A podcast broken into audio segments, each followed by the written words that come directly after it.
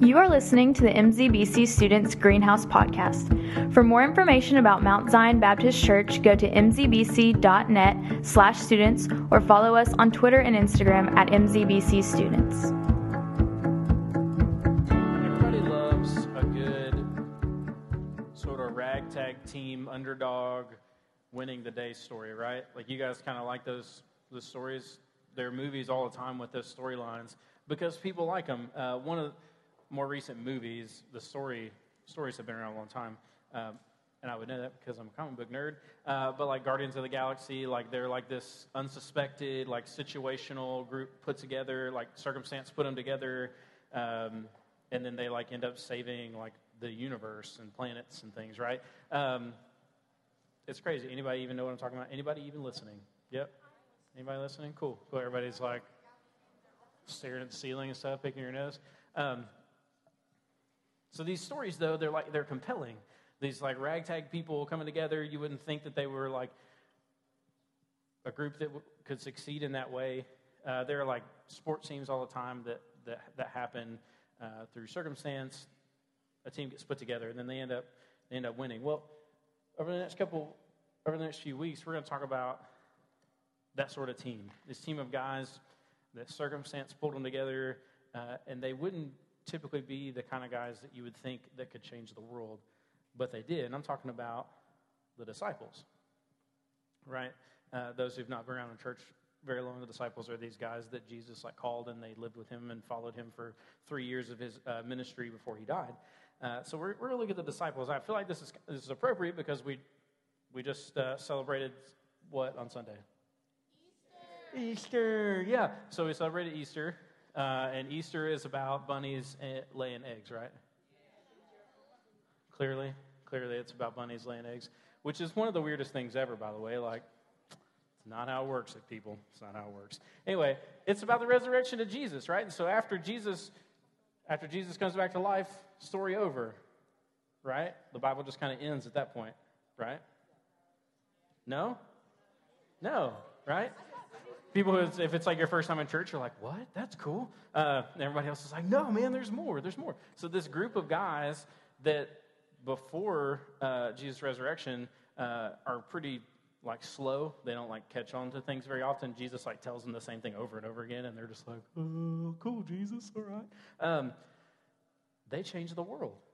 Like literally, you wouldn't be here, us doing what we're doing right now, if those guys didn't do what they did after Jesus' resurrection. So we're gonna we're gonna look at that. But first, we need to start and kind of introduce ourselves to these guys. Now, some of you guys who have been like in church since like nine months before you were born, you probably like know all the names of the disciples and then like every other biblical character ever. But for the rest of us who didn't necessarily spend our entire lives in church, let's get a refresher course, all right? Because I've, I've, been in church since I was eight, and there even sometimes I'll, I'll look at the list of the disciples and go, oh yeah, that was a disciple. Cool. All right. All right. Uh, so let's uh, let's look at the list here. So we have these guys. You can find this in Matthew chapter ten. This list here. So you have Simon, also known as Peter. Uh, you have Andrew, Peter's brother. James, uh, James, son of Zebedee. That's important uh, to know. Uh, John, James's brother. so he's like John of Zebedee, son of Zebedee. Philip, Philip, and then this really cool name, Bartholomew. Right. You have Philip, and then Bartholomew. Right. All right. Anyway, then Thomas, Matthew, the tax collector. Everybody, we got to know that he's a tax collector because they're the worst. Um, uh, James, this is why the other one was important, son of Alphaeus, right? Uh, and then you have old Thad, Thaddeus.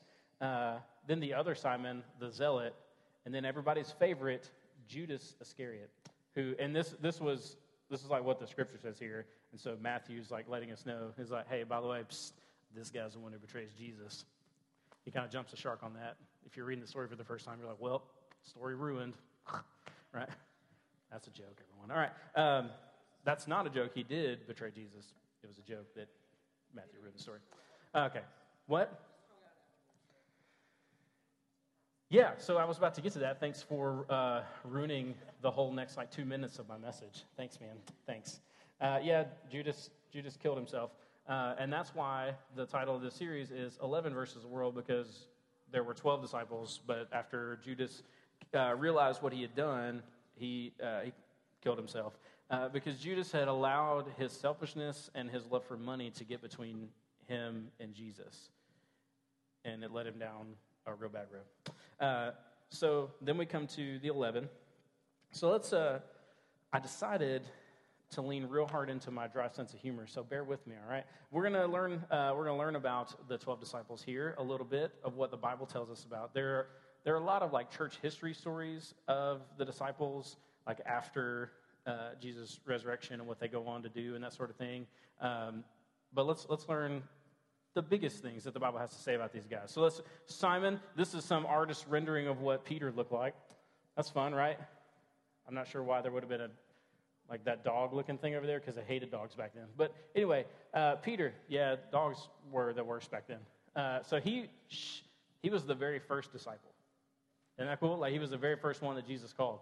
That's something to be noteworthy about. He was a fisherman, makes him awesome. Um, he was an overreactor. We learned that in the stories. He was like super overreactor. Like initially, when Jesus, there's you know the story when Jesus tries to like wash his feet, and Peter's like, No, you're not washing my feet, man. And Jesus says, This is a JJ version of it, okay? He didn't say it that way, really, because um, it was he spoke it in Aramaic back then. Um, anyway, so he's like, No, you're not washing my feet. And Jesus is like, Well, if I don't wash your feet, then you can't like really be in a relationship with me. And he's like, Well, then wash my whole body. He just like overreacts, man. Like that's who he was. Um, all right.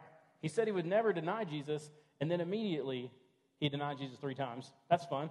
Uh, and then uh, he was a, the first one to be nicknamed the rock. Huh? Huh? No, true story. Jesus said, You're going to be the rock on which I build my church, like the foundation of building the church. So, yeah, there's some of JJ's sense humor. He's the first guy with the nickname The Rock. All right, moving on. We have Andrew. It's Peter's brother. That's a good thing to be known for, I guess. That's kind of one of those like live in your brother's shadow kind of moments, I think. Uh, anyway, um, he originally followed John the Baptist, who was, uh, you know, the teacher, well-known guy who kind of ushered in Jesus' ministry, and uh, he was uh, he was hanging out with John, and John was the one that was like, "Hey, this is the Lamb of God. This is the Messiah." And so Andrew jumps ship from John and goes over uh, and follows uh, Jesus. But here's a fun fact: Andrew Andrew heard about Jesus first, and then went and told his brother Peter and introduced Peter to Jesus, but then Jesus called Peter first to be his disciple. Isn't that funny? Anyway, that's, I think it's funny, but I'm a nerd. So, all right, moving on. Then you have James, son of Zebedee. He was a fisherman also. Jesus loved fishermen. That's why he loves me more than you. Um, just kidding, but not really. Uh, he was friends with Peter. That's something to be known for. Uh, later, after uh, the resurrection and, and his, as the church movement starts to begin and the gospel is being spread, uh, Herod kills him. All right, moving on. Then we have John, James's brother, the James we just talked about. He was, uh, th- so these are things we know from Scripture. He was loyal. Uh, he was with Jesus all the way to the end. As far as we know, he was the only disciple that was actually at the cross when Jesus was being crucified. Everybody else tucked tail and ran, denied him, like got out of town. But John, he was there the whole time. He's, lo- he's loyal. Uh, he wrote the book of Revelation. It's also, it's not plural. It's just a revelation. It's not multiple revelations. Uh, so it's the book of Revelation, not Revelations. Uh, it's a common mistake. Anyway, uh, he was nicknamed, how'd you like to be nicknamed this, okay? The disciple that Jesus loved. Think you'd be jealous if you were the other disciples? You're like, oh, Jesus, you love that guy more than me? And Jesus would be like, yeah. Sorry, bro. Uh, and then he wrote, the, he wrote the Gospel of John as well. All right, moving on. Then you have Philip, I think it's just funny because it's, it's, like a common name. You got like Bartholomew hanging out over here with like this weirdo name, and then Philip. All right, uh, and you have to say it that way. You have to say it that way. Uh, so he was original. Uh, he was originally a follower of John the Baptist as well. Uh, one of the things he was just named as a person who was on the boat when Jesus uh, calmed the sea. These are things that we know about people in Scripture. He was on the boat. Uh, he introduced Bartholomew to Jesus. That's fun. All right, moving on. Then we have old Bart also known as Nathaniel. That's all we know about Bart. He was a disciple, also known as Nathaniel. That's it. That's all we know. All right, moving on. Then we have Thomas. He was a doubter. Um, huh? He's a doubter. Here's the thing, though. Thomas, Thomas was actually uh, like a lot of times we're like, don't be a doubting Thomas, right? Thomas gets a bad rap because Thomas also said this earlier in his life. He said, Let us go that we may die with him. So, Jesus, in the story where Jesus uh, raises Lazarus from the dead, um, when he's going to do that, the town in which he has to go to, like people are kind of wanting to kill Jesus already. And, uh, and so the other disciples are like, hey, we shouldn't go. We might get murdered. Uh, and Thomas is like, no, let's go. I'll die with him if I have to. I have. I mean, like he was this like, go get him, like follow Jesus dude. And then he has like this moment of weakness uh, after the resurrection, after all these like ridiculously unbelievable events have happened. He doubts God for a little while, and uh, and then now he's forever known as the doubter. Anyway, so I think Thomas gets a bad rap, but all right, moving on. Matthew, he's a tax collector. They're the worst. I already said that, uh, and he wrote the Gospel of Matthew. All right, moving on. James, I just love how these guys posed for these pictures, man. It was awesome. Um, that's a joke. They didn't have cameras back then. Uh, he was nicknamed the Lesser. That's all we really know about old James. Uh, now, what's funny, go back, go back, go back, go back. How would you like to, for that to be your nickname? So you got John, his nickname is the disciple whom Jesus loved. And you have James, the lesser. like, that was kind of how they distinguished. Like, oh, there's James, we like that guy. And then there's James, the lesser. Yeah. The lesser. And then, uh, and then you have this guy, Thaddeus, uh, old Thad. He was James the Lesser's little brother. That's why he's real mad. That's why he's real mad. In that picture right there, he's like, I was the little brother of the lesser guy, and nobody knows anything about me, so I'm mad about it. Uh, once again, these are just like Google images I found of people's like renderings of these guys, but I thought this one was the best. All right, then we have uh, Simon the Zealot. Um, Simon, he was a zealot. Once again, uh, so some of these characters we know a lot about. When I say characters, they were real men. Uh, they're characters in these stories, but they were real men. Uh, some of them, like Peter, we know a lot about. He was like a, a main player in a lot of the stories that we know uh, in the Bible. And then you have guys like this, like, yep, that guy existed. That's cool. Uh, the funny thing, though, about the word there, zealot, is that does clue us into a little bit about uh, who Simon was. So in this time, zealot was this uh, movement of people, this group of people who were trying to overthrow the Roman rule of Israel. And so it was this like um, group, almost terrorist like. They were like activists, like would walk through a crowd with a knife and like shank people like crazy dudes, um, zealots. And th- this guy was one of those people. Um, so he was a pretty go get him dude uh, and pretty scary looking according to this picture. I don't know. Um, I wouldn't want to walk next to him. He might shank me. Um, but he loved Jesus, and that's cool. All right, you can you can clear that slide if you want. Um, so here we are. This is that was uh, that was Jesus' posse, his crew, his squad, if you will. Um, this group of really random dudes. Really random. Uh, that's one of my favorite words, dudes. I'm not sure why. I like saying it. Um, but this this group of, of, random people. But what I want us to learn, uh, we're gonna we're gonna we're gonna talk through some of the stories of, of these guys, some of these guys, because some of them we don't know stories about um, over the next couple of weeks. Uh, but I want us to learn something just even from what we've just walked through about these guys. So some of the things we can take away. So the disciples, excuse me, the, the, the disciples were just ordinary people. They were just ordinary regos, if you will. Like they were just normal guys. Um, so, like, you have fishermen, you have IRS agents, you have, uh, it wasn't the IRS back then, but he was a tax collector, right? Um, you've got zealots. One minute, this guy's like hanging out over here trying to like murder Romans, and then he's like hanging out with Jesus. So, you have just like random, like just ordinary guys. So, if Jesus were to come today and call his disciples, he'd call, I don't know, like teachers and garbage men and fishermen, obviously, because they're still cool. Um, and uh, those who don't know me, I love fishing. That's why I keep making fishing jokes. Anyway, uh, they're just they're just ordinary people. Jesus didn't come and pick like the intellectual, like awesome people. He didn't come and pick the, the royals. He didn't come and, and pick the religious leaders to be the people who changed the world. He came and picked just like ordinary, regular, low income people. Hey, Siri. Um, what?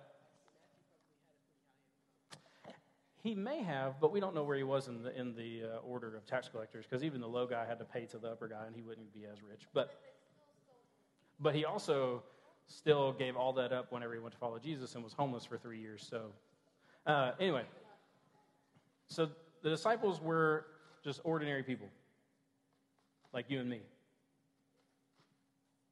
Except Donnie, he's better than the rest of us. It's cool. Um, all right. The next thing, though, is that each each of the disciples had a unique personality. So you got like Simon the Zealot hanging out, like being crazy, like political. You guys know there's always like that one guy, right? The like weird political guy. Yeah, that was Simon. And then you had Peter, who was like the overreactor, like let me jump out of this boat and see if I can walk on water kind of guy. You all you all have that friend too, right? Um, and then you have guys like old Thad. He's just kind of hanging out in the background, just hanging out in the background. So you have all these they have all their own personalities. They're, they're different people. There is not, the thing to get that, everybody looking up here, the thing to get from that is that there is not like a particular like person, like personality that God chooses to use. He doesn't just pick extroverted people to go save the world, right? Like, if you love Jesus, regardless of what your personality is, you're called to go change the world. I'm jumping ahead of myself a little bit there. Um, but they all had different passions, uh, they all had different personalities. But God, Jesus, chose to call them in and use them for his story, to use them to change the world. Next, the disciples the disciples were called by Jesus.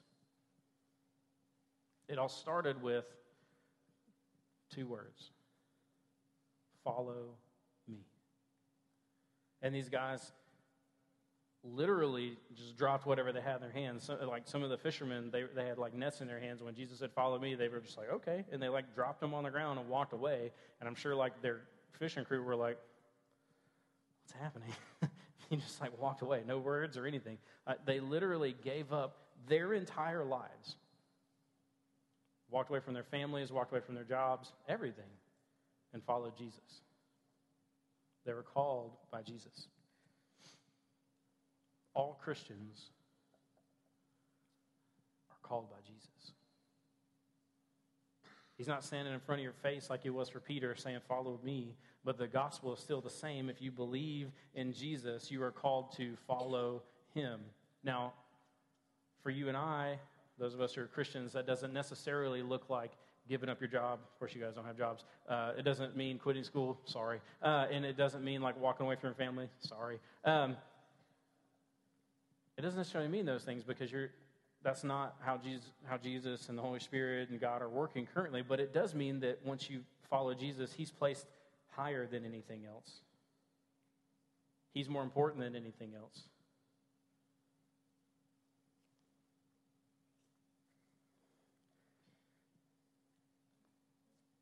when you're following Jesus, he's more important than anything else. And so here are the here are the, the like here's like the big thought that I want you guys to walk away with this. If you're a note taker, now's the time to take notes. All right, if you've not been at this point. You are ordinary. Sorry, we're all humans, right? We're just normal people. As much as we like to think differently, we're just ordinary. But that's actually a good thing because God, over and over and over again in Scripture, proves that He works through ordinary people like you and I. Works through normal people like you and I. Nobody in Scripture, except for Jesus, was any better than you and I. God just chose to use them and they because they were willing to follow and they had faith. So you are ordinary, you are unique, but this is not, I want everybody looking up here. This is not the like you're a unique snowflake and you're different than everybody else and you can be yourself and blah, blah, blah. That's not really what I'm talking about here, okay?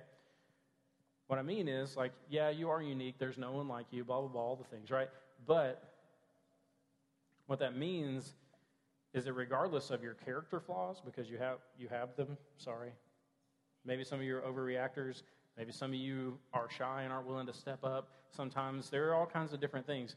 Regardless of how unique slash flawed you are, God still wants to use you. God still wants to use you if you're if you're willing to follow, if you're willing to to believe in him. So you're ordinary, you're unique. This is kind of a weird like sermon, right? Like you're ordinary. Mm, sorry, uh, but that's actually a good thing. You're ordinary. Uh, you're unique. If you're a Christian in the room, if you choose to follow him, you are called. It doesn't mean like call me maybe, right? That's that's not kind of the thing uh, that we're talking about. That's a terrible reference. I'm sorry. I know I'm old, but I still do it occasionally. Um, you're called. What are you called to? What are you called to? The call is to change the world. Are you are you going to change the world? So Jesus, if you have a Bible in your hand and want to, I know this is like way late in the message before we even get into the scripture, but um, go to Matthew. We're in the book of Matthew, chapter 28. Those of you who've been in church forever, you know where I'm going with this. Uh, but those of you who have not been in church forever, it's okay. You're about to know. Matthew 28, verse 18. So Jesus, after he, after he raised from the dead, he spent like 40 days hanging out with the disciples and some different people, and he actually appeared to like over 500 people, which is further proof that he actually did raise from the dead. Like 500 plus people aren't going to all agree on the same story, but they did, uh, unless it's true. They're not going to all agree on the same story unless it's true. Anyway, so he appeared to them, and then just before he goes up into heaven, he says this. And Jesus came and said to them, All authority in heaven and on earth has been given to me. Go therefore and make disciples of all nations, baptizing them in the name of the Father and of the Son and of the Holy Spirit, teaching them to observe all that I have commanded you. And behold, I am with you always to the end of the age. So, usually, the last thing that somebody says when they know they're going to leave is, is generally important, unless it's me and I say stupid, silly things all the time. Um, the last thing Jesus had to say was, Here's your mission go change the world. Go change the world. And he tells them how to do that right there. He says, just go tell them about me. Go tell them about the love that God has for them, that He sent His Son to die for them so that He could be in relationship with Him. Go change the world. So the call for us is even though we're ordinary, regular people, even though we have weird personalities and character flaws, we're called to change the world. And what that looks like is telling the world about Jesus. So for Christians in the room, the big question is are you changing the world around you? I'm not talking about like volunteering at charities and all those kinds of things. Those are good. Those are good things to do. Are you sharing the gospel? Are you changing the world and the lives of those around you because you're sharing Jesus with them? Others of you in, in the room, you're not Christians, or maybe you think you are and you're not really. Um, Christians, the, the call to you is follow me. And by me, I mean Jesus. Follow Jesus. It's not until you follow Jesus that you can make any real impact on this planet anyway, because the real impact is spiritual. So follow Jesus. What that looks like is putting your faith and trust in Him and giving your life to Him, repenting of your sins and giving your life to Him. Are you changing the world like the disciples did? Next week, we'll learn some more stories about how they did that. Let me pray, and then we'll go into small groups. Father, I thank you that you use ordinary people like me, flaws and all, that you choose to use us, those of us who love you and follow you, are faithful to you. Continue to do so. Encourage us, convict us, and push us change the world even more through your name. In Christ's I pray. Amen.